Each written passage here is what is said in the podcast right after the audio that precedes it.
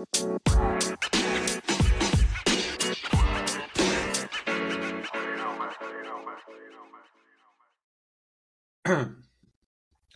everybody. Welcome back to the show this week. I have my new guest here, Robert Wolf. Robert, thank you so much for joining us today. Thank you for having me. Much appreciated, Doc. Yeah, absolutely. We are going to get into talking about some really good topics. You do have a new book out that we'll talk a little bit about, Not a Real Enemy. And then we're going to talk a little bit more about you, how reading the book and sharing the stories could help cultivate racism and anti-Semitism and kind of really help us with that, because that's a lot going on right now. I know you talked about you want the book to be taught in different schools or maybe lessons. So kind of get your input on that. And you brought up a really good topic about the Hungarian Revolution back in 1956, which has been compared to the current conflict in Ukraine. So I'd love to pick your brain on that. And then we'll just kind of wrap up with any other topics or projects you might be having going on. But overall, how have you been so far, Robert? I'm well, for not bad for 61. I mean, I can't complain.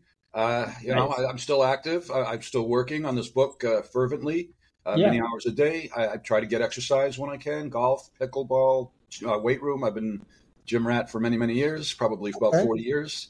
Played all the sports in high school, college, pickup games, on and on. So I feel fortunate. I wish my parents were still around. They're not. We can talk about that a little bit, too. Only child of only children. If you want me to introduce myself, I'm from Detroit, actually born and raised in Detroit. My parents were from Hungary, as you know. The book is about my dad, but it also includes my mom, mostly the second half of the book, how they met and my dad's final escape and my mom's really her only. Well, my mom actually escaped, too, but she doesn't have a lot of documentation about it in the past. Wow. But she has some genealogy research she's done, but it's some of it's hard to read for me because I try to sort through it. But anyway, I'm from Detroit. Parents were they escaped from after the Hungarian Revolution of '56, came to the United States, learned the language. My dad had to redo his residency as an OBGYN at the esteemed Beth Israel in Boston, a Harvard affiliate, which I think is amazing because I couldn't get into any program at probably any Harvard-affiliated hospital. I mean, I'm a smart guy, but you're talking about top-tier, top-level people. Right. Hopkins, Yale, Harvard. I did end up at Yale for a year. So in order, so high school in a suburban town of Detroit called Mount Clemens. And then I was fortunate enough to go to Tufts University for college and then University of Michigan for medical school. I'm a radiologist. So, you talk about that's 8 years of sweat. You know, I breeze through that every time we do these interviews and it's just sweat. Yeah. It's not. Did an internship year at Boston University, Framingham Union Hospital, famous for the Framingham Heart Studies. It's now called Metro West, beautiful area. And then I've lived half my life in New England, half my life in Michigan.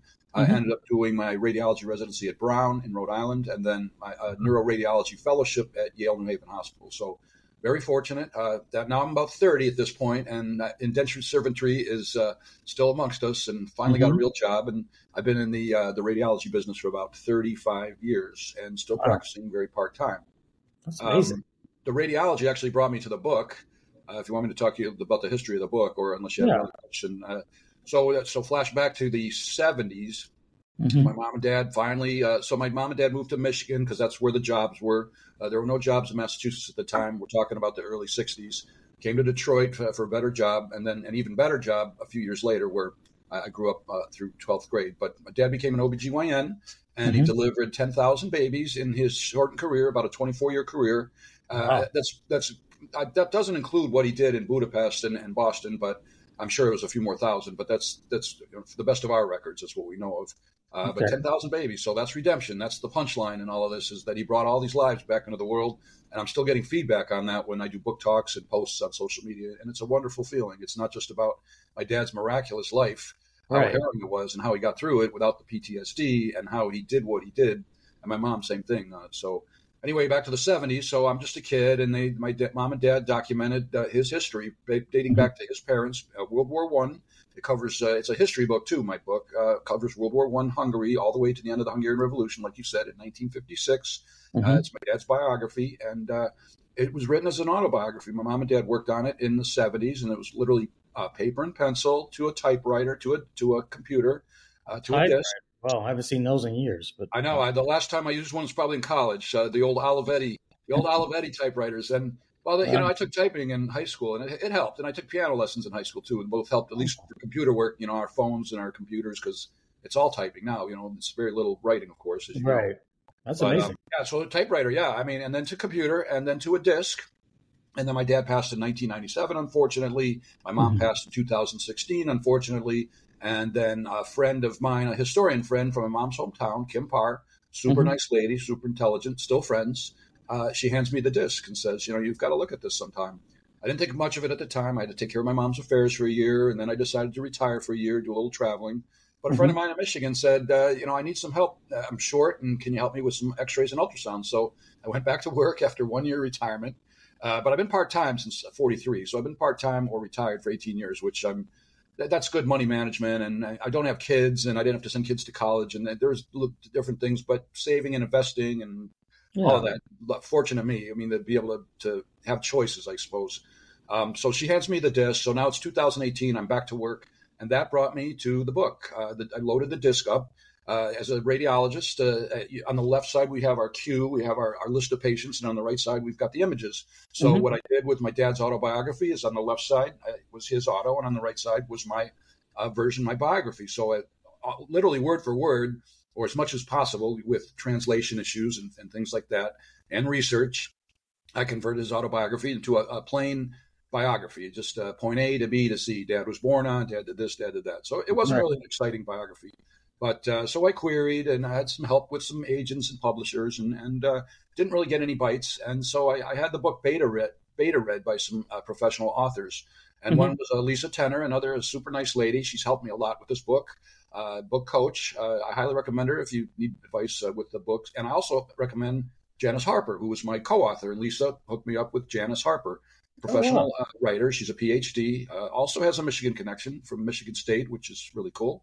Anthropologist, but she also teaches how to write, and she's a book coach, and she does co-author work. So she did the book with me and redid it.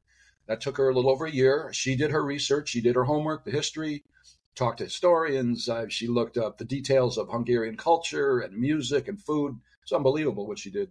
Helped me with my proposal package. She made the book something special. So instead of just a biography, she turned it into a real story. You know, and it's true. The stories are true. But she had to buff it up a little bit, like conversations and letters from home, converging stories, parallel stories, that kind of thing. Remarkable job she did with the book. I had the story, and she had the talent to help me gel it into an amazing book, the Not a Real Enemy. So now this is 2019, I'd say 2020, maybe it's 2021 already. Oh my God, the time just flew by. So she helped me with my proposal package, and she helped me vet out who we're going to not pitch, but query is really the more appropriate word, but agents and publishers, and literally bottom of the ninth, shoestring catch, we got Amsterdam Publishers to pick us up early January in 2022. And then by the end of the year in 2022, the book was released. And I think we're just still picking up things as far as momentum and traction, as far as getting the book sold, but it is a difficult process. I've had a great team helping me with the book, and I'll show you the cover since... And it's called Not a Real Enemy, the true story of a Hungarian Jewish man's fight for freedom. Wow. And 4 awards. I don't even know what to do with that. You know, that's just the thing. I mean, I don't even have time to sit back on my laurels or whatever, pat myself on the back, or because I'm too busy trying to promote the book, trying to get the message out about anti-Semitism, trying to fight the hate. But meanwhile, at least that means that the book is recognized as good work and important work by many sources. It's not just readers giving us good reviews. It's professional authors and editors that are giving us these awards. So it's a fantastic thing. That's amazing. And then the most recent announcement is I've been asked to do a 2-day book signing at the U.S. Holocaust Museum in Washington, D.C. in April, and I'm so excited about that. Wow. I didn't have a chance to absorb that, and because I've got a lot of friends in D.C., my mom and dad have a 100-year-old friend. Hopefully he'll come to the book signing from the hometown. He's staying with, you know, his daughter who's in the 70s, super, super nice people. Right. My next door neighbor, I've been in touch with her. She's in the DC area. Her husband is a general in the U.S. Army, which is really cool. He's been on TV. He's been on CNN. He's helped construct under natural disasters. And I'm sure he's extremely busy now with everything going on. Right. Then another friend, he does a technology security company. He does the security, and I can't even a golf pro and his wife. I mean, so that'll be really a cool experience, and that's kind of the pinnacle of what we do. I'm very blessed. I mean, I'm humbled. Yeah. I don't even know what to say about that, but. And I'm doing Houston Holocaust. That's a great thing. Such a great thing to happen. And others coming too, hopefully. But yeah, that's amazing. When is that going to be for you? April 12th and 13th. So if you're in the Washington, D.C. area, please stop by, especially if you like the book. We'll sign up for you. It's not a book talk, but we did do a book talk presentation at the Illinois Holocaust Museum, my hometown library, which was well received. I'm in talks with the Michigan Holocaust Museum right now, the Zuckelman Center, beautiful museum, just been refurbished, Orange County in California. And there's a whole list of them to reach out to. And believe me, they're all going to get reached out to. But it takes – I have no secretaries. I have no assistants. I have no help doing this. I could use two. I could use two literally full-time to help me with social media and making the phone calls. But slowly but surely, it's a marathon, not a sprint. We get it done. Right. And still practicing a little radiology. And that cuts into my time a little bit. But I'm still helping people. And it keeps you sharp at 61. I mean, so no complaints. Sure. Heartfelt project. You also have a story. You have a story you want to share as well too, and you talk a little bit about your father's history and his biography, but also you're going to have a chance to really make some kind of changes, but also give a lot of information to people. I mean, that's got to make you feel a little good to know that you're taking this part of history, your family history, and be able to share that with the world. Like, is there any hesitation you have with doing that? Or is there anything that you? No, I mean, it's a little scary. I mean, I could be a target of haters, whether it's supremacists or. But if they just read the book, or if God willing, it becomes a movie and people see this movie like Schindler's List or the Diary of Anne Frank. Nobody who knew that they were 20, 30, 40 years ago. Maybe Anne Frank, but Schindler more recently with the movie. So. And everybody that reads the book says it should be. I mean, we're talking about a guy who escaped 4 times, twice from Nazi Hungary, twice from communist Hungary, and a little story in there where he missed an escape during communist Hungary, went to the wrong train station, felt like he was the unluckiest guy in the world. And it turns out everybody who made that train, the right train, got arrested for trying to escape, including his medical school classmates. So, as they would say in The Sopranos, the luck on this guy, So my dad and many, many other miracles, hiding places, wearing women's clothes, cloak and dagger stories. Arguing with armed Russian soldiers. I mean, he was brain and guts. No fisticuffs, no guns, no knives. Right. Paramilitary, when they were in forced labor camp, the Jews were thought unworthy of fighting for Hungary or for Nazi Germany. So they were you were either killed or tortured or imprisoned, or you were in these forced labor camps, like my dad and his best friend Frank and his other friend Mike, which ended up saving their lives in the end, because even though it was brutal duty and very, very harrowing, in the end, that saved their lives from... by being away and being what they called useful. So really, really sad and unfortunate. But they got shot at by Russian planes and beaten by the guards and urinated on and many, many, many forms of torture. That's another lesson that I bring up, from time to time, is that the recurring theme here is that people find more and more ways to torture each other, to injure each other, to maim, to kill, to commit malfeasance. I mean, just talk about security codes or whatever, passwords. Why do we have passwords? We have 100 passwords each, right? Why? Because people are trying to steal from us. Better than trying to kill me, but it's ridiculous that we have to fight off. And about social media and malfeasance too. So not that was around back then, because back then the witnesses were the next victims, as you know. So there were no cell phones, there were no lawyers, there was no tribunal or judge and jury. And in fact, the government and the police were not your friends. In fact, they were your bitter enemies. The Arrow Cross police, for example, the Hungarians treated the Jews worse than the Nazis did. So in some cases, so it just, the ugliness went on and on and on, unhindered, without hesitation. And finally, it ended after the war ended. So another point I want to bring up that I don't get to all the time is that if the United States had invaded and won in Hungary rather than the Soviets, we wouldn't be here having this discussion. I'd probably be living in a free country called Hungary. And the government and the social climate would probably be a completely different animal than it has been for the past 30, 40, 50, 60 years. I've been invited to go there because it's the 80th anniversary of the liberation of Győr, my dad's hometown. But I'm a little scared, too, because the guy, the Orban, the leader there, they call him like a Putin light, or he's a Putin puppet. And it scares me a little to walk in there with a book that's putting down the Hungarian government, even though it's not the current Hungarian government. It's a government that was there. And my parents went back to visit a few times, and I went back with them under communist Hungary many, many years ago. But So there's a lot of my play with that. I mean, and I would love to go back for that reunion, but they say Hungary may not be such a great market to tap as far as selling the book, even though someday it'd be great to get it translated into Hungarian. That's a whole other hour's discussion, is getting the book translated into other countries, of course, but it's all part of the process.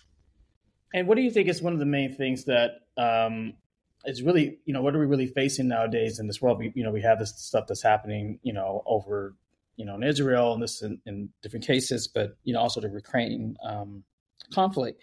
You know, is it a lack of, back to my original question, it's just a lack of just understanding, or is it a lack of, we just are really not trying to see both sides, or we really are just about just repeating history and just keep harming each other? Like, what is, I mean, what, in your words, what do you think is really happening that we're not progressing to the form of really becoming united in our nation today? I wish I knew the answer to that. I guess the best thing I can do is try to educate people within my own little wheelhouse here with the book. Mm-hmm.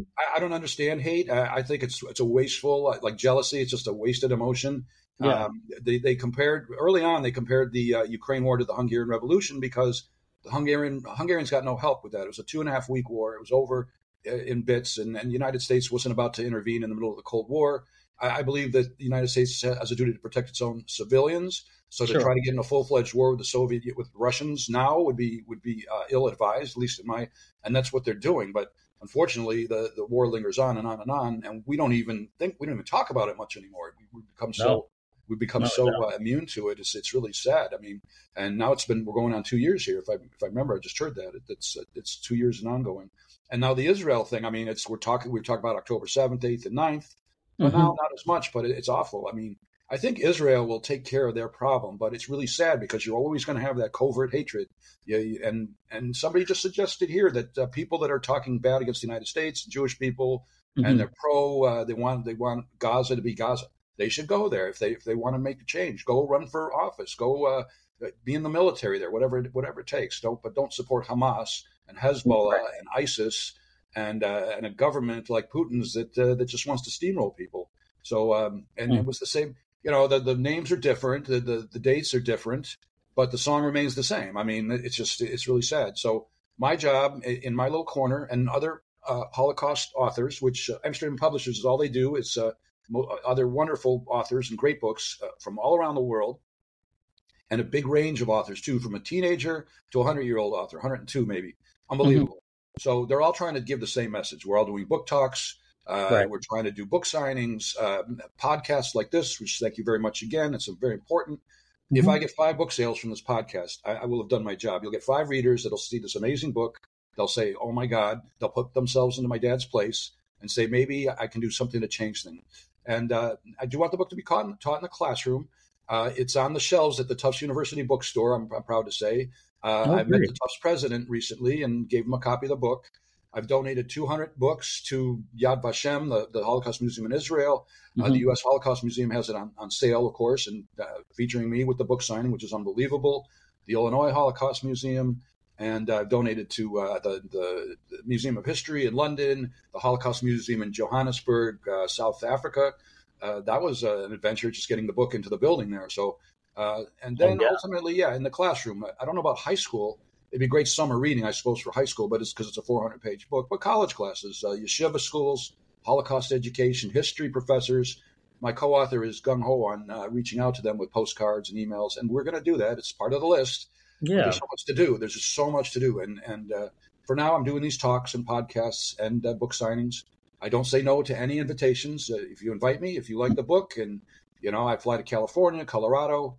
The last podcast I did was a gentleman from Colorado. I've done one from New Zealand, which is amazing. Western Canada, more coming. New York City is the forerunner. You're my third or fourth out of New York City, and I love it because New York City for me is an untapped market, and New York City could use some education about and we haven't even talked about 9/11. Holocaust deniers are now these kids protesting in colleges, and they don't even know they're denying 9/11. Some of them weren't born yet. Well, I got to remind these kids, 9/11 was American targets. It wasn't Jewish targets. It was Muslims died, Jewish people, Christians, many people, Asians. And on that note, my friends and myself, I have more Christian friends than Jewish friends. I have Asian friends. I have Hawaiian friends, people from India. One of my best friends from college, Saki, he's Muslim. He came to me. He came with me in Arizona to do a talk at a Greek Orthodox church. One of my best friends from high school is the priest there, and my assistant is Muslim. And so we got a Jewish guy and a Muslim in a Greek Orthodox church talking about my book. And we need more of that because that audience was unbelievable. We had kids, we had adults, and a high school kid read the book after my talk, and he wrote a nice review about it. And that's what I'm trying to do. It's not going to be everybody. Unfortunately, 99% of people, I'd say, have this normal sense of morals and scruples and ethics. But it's this 1 or 2% that it's always one guy who ruins it for everything, for everybody. That's good. I mean, I think that's good because I think the problem, you're hitting it right there, is that we don't allow ourselves to get out of our norms or our sense of level of understanding. And I think a lot of it's because it's scary. I think a lot of it is the unknown. And I am 100% been victim to that because, and this is why one of the things I want to do with my podcast and my show is that you want to have awareness. It may not be everything I understand. It may not be everything I'm going to fully either want to accept or be a part of. But I think it's the fact that you take the time to take the education in and to learn something that goes so much further. And we have to get better about being more open with ourselves and being more open with the uncomfortableness of life. And I think a lot of times I have a lot of Jewish friends I grew up with, I went to NYU, so I've been absolutely. So it was learning. Give me a book talk there. You know any professors there? Yeah, exactly. Yeah. I interviewed at NYU for ophthalmology. That was actually my first choice. So I had disappointments in my life too. I actually originally wanted to be an eye doctor, but I couldn't get in. It was so competitive. I mean, so it's that was like a big trauma for me, but it worked out because I love radiology. I love what I do. Yeah. But it's like, one of those things where it's like you're around the culture, you're around the aspect of it. And it's sad to hear these stories of how this has gone on, like the hate that's out there. And it's just like, why would you hate someone for being someone different? Like, why would you go through that? I mean, as you mentioned earlier, it's a wasteful thing, and it just shows a lot of in-levels insecurities that you probably have within yourselves, which is what I wholeheartedly believe a lot of this shit is half time. But it's just sad that people don't take the time to just factor in and listen and then be okay to agree to disagree. That's one of the things I've noticed with a lot of different. Completely. It's like, disagree or disagree. Okay, you've said your point. I understand that. Thank you so much. Okay. And I might agree with that, but it's fine. We move on. No, we raise a family. We work. We do, we give back to the community. We want to feed our children and teach our children and grandchildren. That's my other thing is the grandkids. I hope my grandkids, my step grandkids, keep the lesson going, even though they don't read much about the Holocaust, but they two of the kids, I've got two stepdaughters and three step-granddaughters. Two of them have already been to the Holocaust Museum, sending me photos of them holding the book and telling the staff about me. And here I am a couple months later, I'm going to meet the staff myself. And I bet that's you if I know one of the kids, Jen, she'll probably show up for the book signing because she's just like that. I mean, she's wonderful. So I've got these great kids, and I agree. And I was going to ask you about New York City because it was kind of a mess. They had the prayers, all these massive prayers, and what was it, Times Square, and it's fine. Freedom of religion, I believe in, but I pray every Saturday, but I pray at home or, I go to the temple or whatever. I pray at the appropriate place. I don't need to, it's not like it's the Wailing Wall. I mean, the Wailing Wall is a place for prayer, Jews, Christians, and otherwise. I mean, but traditionally Jewish, but it doesn't have to be the Eastern Wall. I mean, the Wailing or the Western Wall, I should say. Yeah. For example, but if I'm going to Times Square, if I'm a visitor, and I'm going to be in New York City too, by the way, I'd like to meet you. Maybe that would be nice if we could get a coffee or some lunch. I'll be there for a few days with Amsterdam Publishers soiree, a little get together, which is really nice. Mm-hmm. And but I don't want to go to Times Square and see all these thousands and thousands of people protesting or praying or whatever. I want to go there to go to TGI Fridays or catch a play or a concert or something, right? I mean, I'm not there for all of that. I mean, so I think people take the level of protest, and there's nothing against protest, nothing against activism. I think you're allowed to have your voice and your opinion. I have nothing against that, but it gets to a point where, how to put it this way, there's a time and place for those things, and I think doing them in certain areas. What do you really get out of that? If you're a New Yorker, I'm gonna be honest with you. If you're a New Yorker, real New Yorker, you don't like Times Square. It's probably the last place you wouldn't even go to in the first place. Of course. So it's like if you're trying to get the message out to a lot of people, I don't understand how over the years they don't understand this. And no one's going to Times Square to do that. I used to work in Times Square, and trust me, it's the worst place in the world. Yeah, if you're a tourist, it's good to see it. Go visit it. Go hang out there, whatever. Like go to TGI Fridays at Olive Garden or watch the top ball drop, whatever. But there's not a place that you purposely want to go to every day. So just find other places to have, you know, your discussions. Or I remember last time I had a protest in my neighborhood. I'm in Chelsea. They did it on bikes. And I'm like, okay, great. All right, you did it on bikes. You're moving. You're having a message. You're in a different part of town. You're learning something new. And it's different. But to sit in Times Square and do it, I'm like, but what's – okay. You know. I agree. Well, you know, I don't know what's going on in Gaza, Hamas. We must not lose sight. These two terrorist acts. People were raped. They were killed, maimed, tortured, still with hostages, I believe. I don't know what the numbers are, but when we say numbers, you know, numbers are one is too many, right? I mean, that's like Absolutely. One person reading my book is enough. 10,000 is better. And one is too many. 10,000 is worse. If you're talking about murder. I mean, what does that have to do with a guy like you or me? I mean, why would I be? It's got nothing to do with me. I'm not living there. I'm not protesting. I'm not. No. People within, people can change their own government.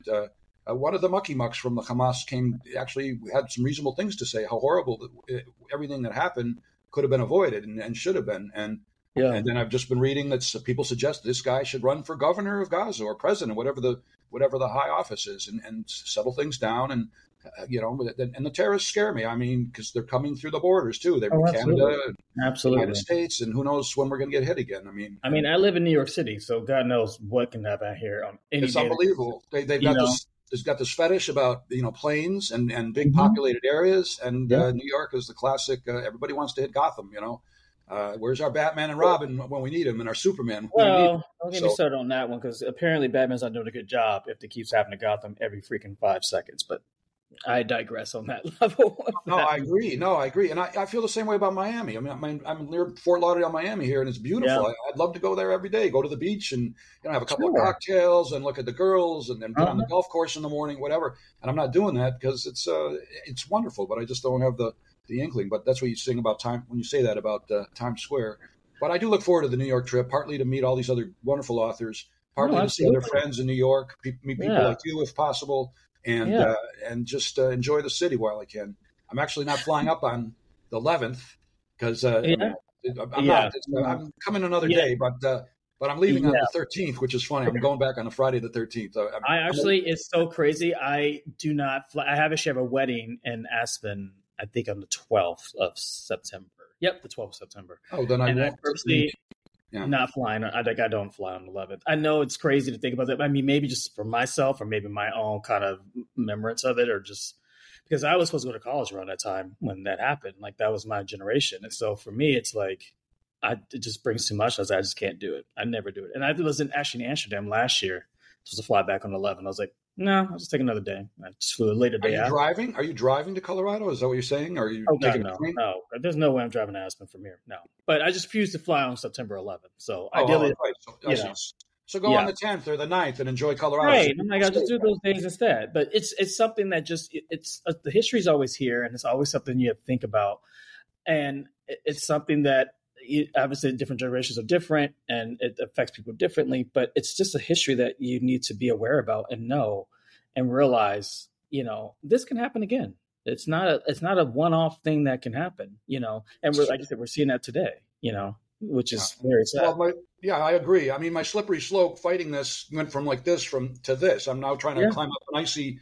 A Colorado mountain with a peak and nothing but ice. You know, that's how I feel right now. But we'll get it done. It's a challenge, but that's what you got to do it. And I'm getting more supporters and connections. And I've been actually recently invited to do a talk. It's a virtual. It's online. It's like this, but it's with all these these really really big Holocaust educators throughout the world, including India and England.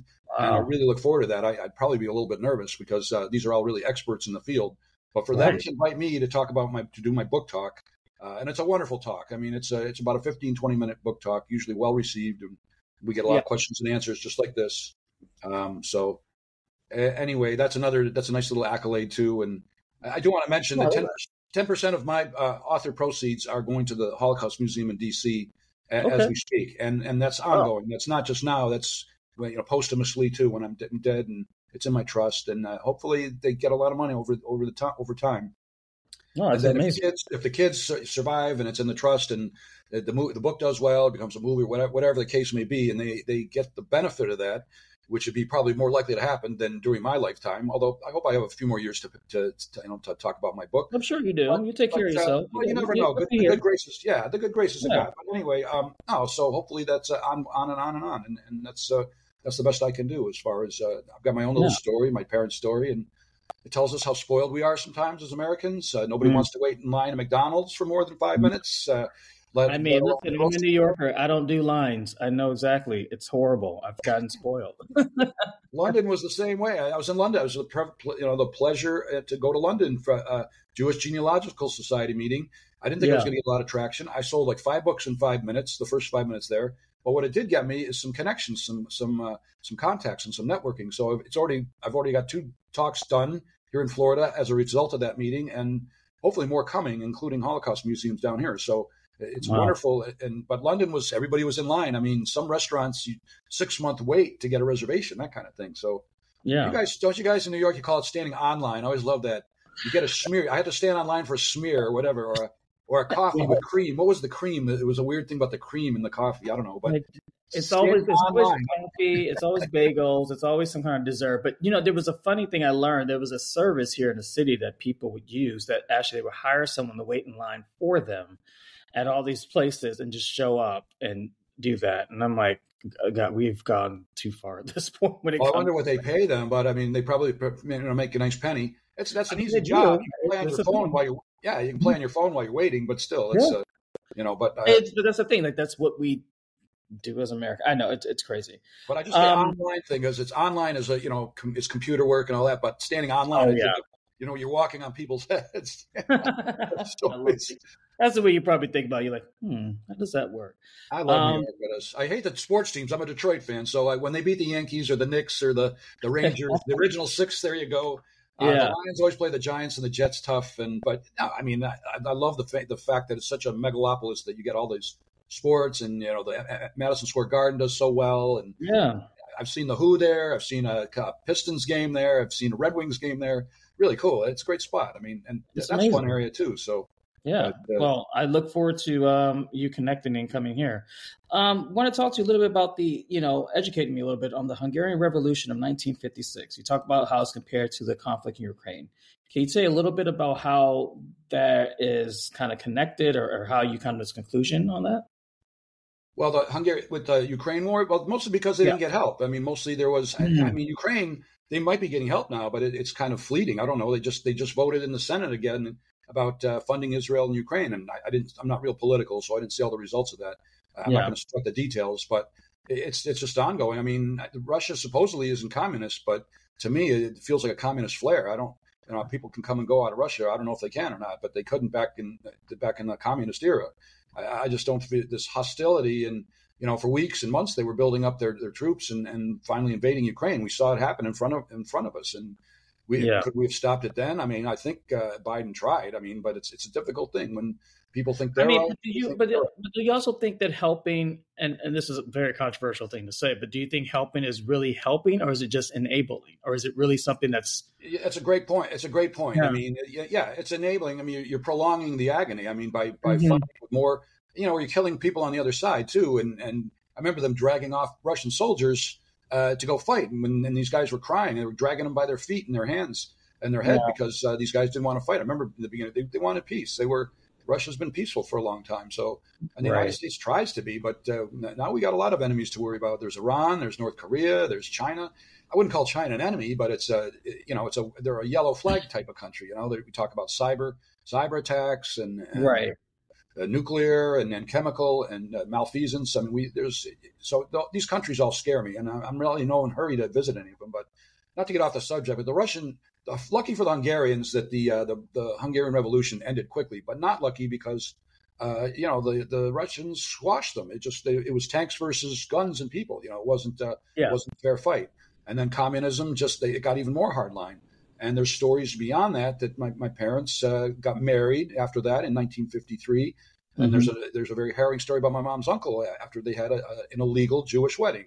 So the Russians didn't treat the Hungarians any better than the Nazis did, short of corralling them into ghettos and crowded areas and then hauling them off in trains to be killed, which is what happened to my dad's parents. Not exactly like that, but eyewitness testimony about what happened to my dad's parents at Auschwitz.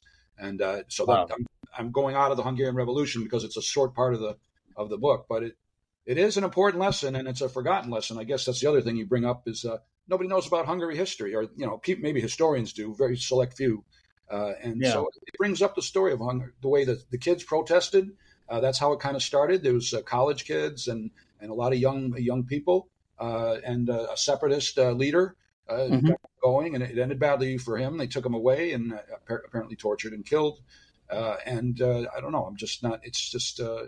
And my parents, by the way, were frontliners in the Hungarian Revolution. My dad had to double down as a surgeon, trauma surgeon. So he was doing his OBGYN and trauma surgery day and night for 2.5 weeks. So. Wow. I don't know how he survived that. And Mom ran the blood bank. Mom was a medical student during that war. And she when they left in 1956, right after the war, she was 13 months away from graduating medical school, and she never got to go back because she had to help support my dad in Boston, unfortunately. But she was a good mom and active in the Jewish community, the medical community, on and on.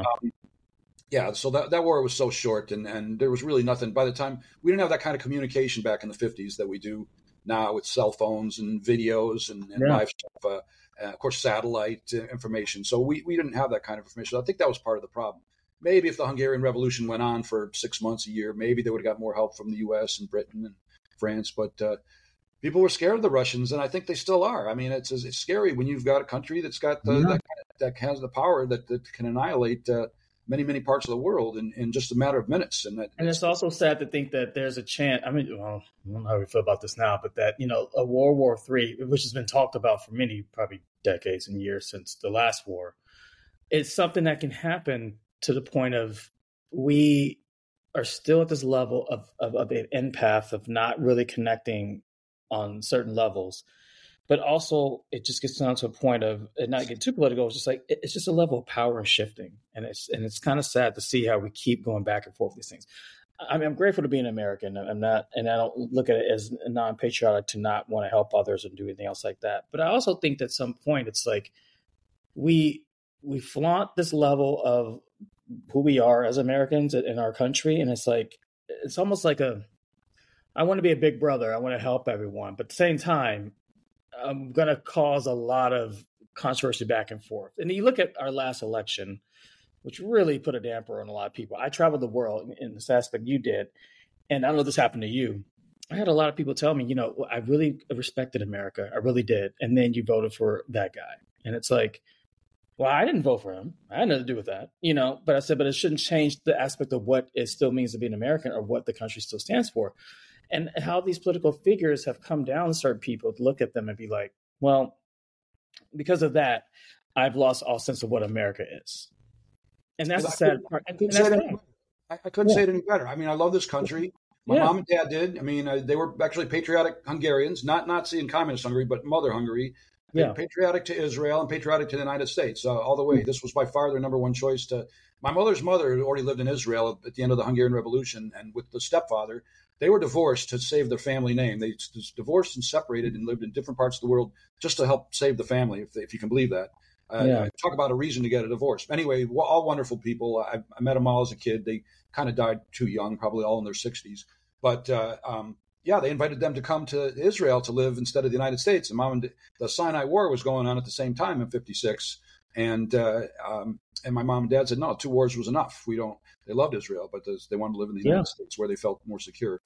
Yeah. All right. So you brought up something I haven't mentioned ever in a podcast. So I'm going to say something. The guys that were in the tanks in the Hungarian Revolution were not Russians. They were not native Russians. They were from other parts of Asia, like Tibet and Nepal. And so when they were in Hungary, they thought they were fighting the Sinai War. My dad recants that, and that is in the book. These poor guys, they thought they were in the Middle East, and they were in Hungary fighting. Can you believe that? No way. Talk about not telling your guys what to do and where you're at. I mean, can you imagine a general not telling his colonels? Yeah, I feel like that happens in our government all the time, but. Well, of course. No, I mean, no government's perfect. But look, we could cut. I'm not going to blame anything on any one guy because there's a staff. We have a Senate. We have a Congress. But do we need that many people? Do we need 400 some odd? We could cut that in half, No. The rise and fall of the Roman Empire, I just keep thinking of the senators. The senators were the ones that were wise. But how many did they have? You know, maybe 25. I don't know Roman history that well, but how many did they actually have to govern the people? Of course, the population wasn't, what do we have now in America? 350 million people, something like that. Around there, yeah. So no, I don't know. Because a governor from Alaska is not going to be able to think like a guy from New York City, you know, and a guy from Pennsylvania, from suburban Pennsylvania, doesn't think like a guy from Los Angeles, California. You know, it's not, you know, the people that run, like I thought Giuliani might have been a good, you know, he for whatever reason, he was really outvoted, but I thought he would have been a decent candidate.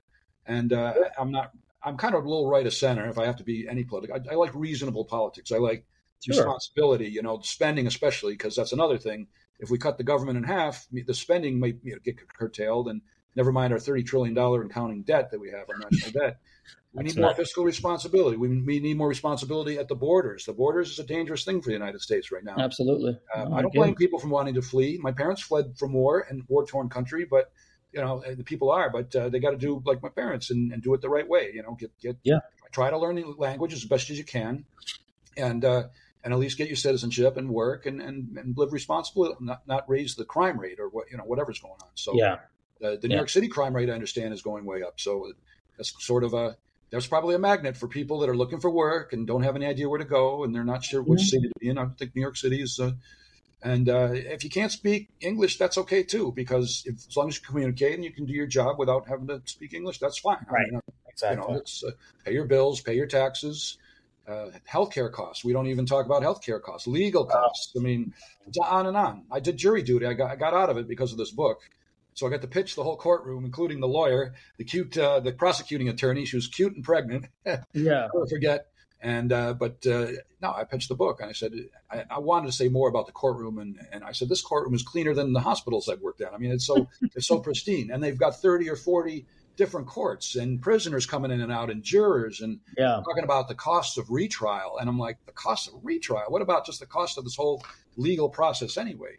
Of course. They didn't have that in Hungary, unfortunately. I mean, fortunately, in the United States, we still have that. So it was actually a murder trial, and I got out. I don't remember the guy's name. I felt badly. Probably a guy my age, maybe a little younger. And, you know, he may have been guilty. He may have been innocent. And this is one I wanted to say. In the end, there was a guy that was dead.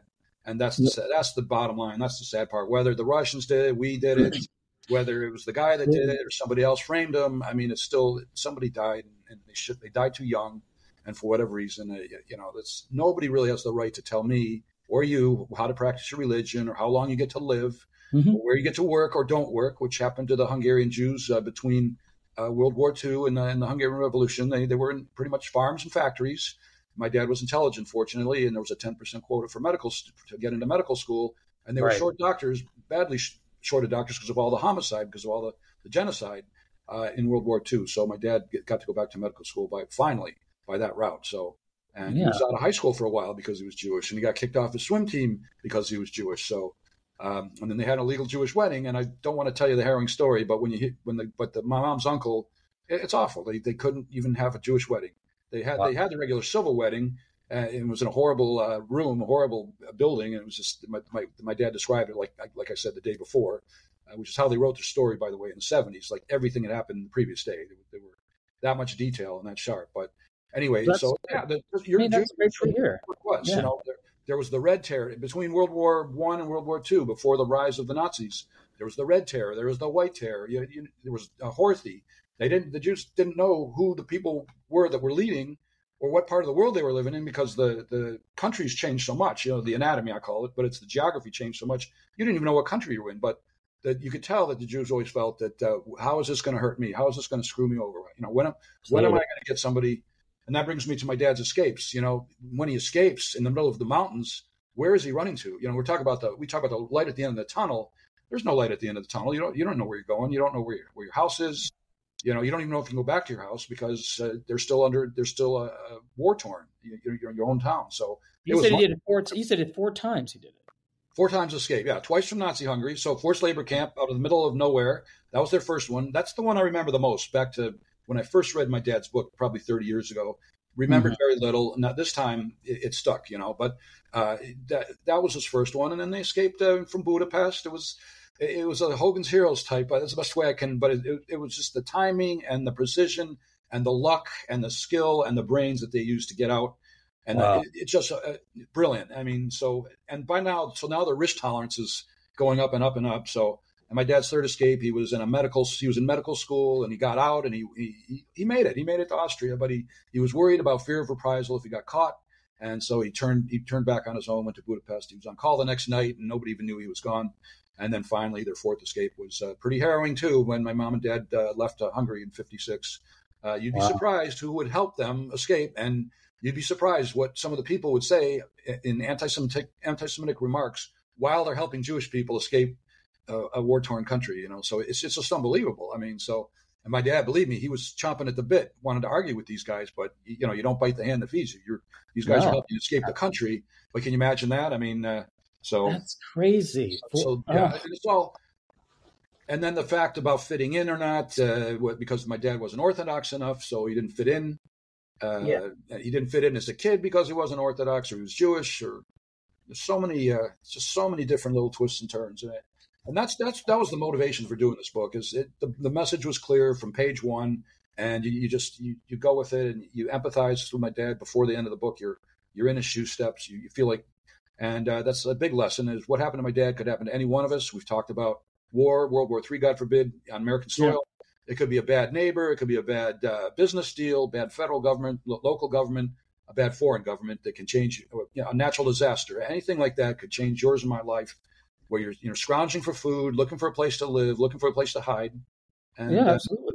And with or without people chasing you, you know. So we've all seen Escape from New York, I guess. Maybe you weren't around then when that – remember that movie? It was no, but I did go back and watch it. It was very interesting. I watched it.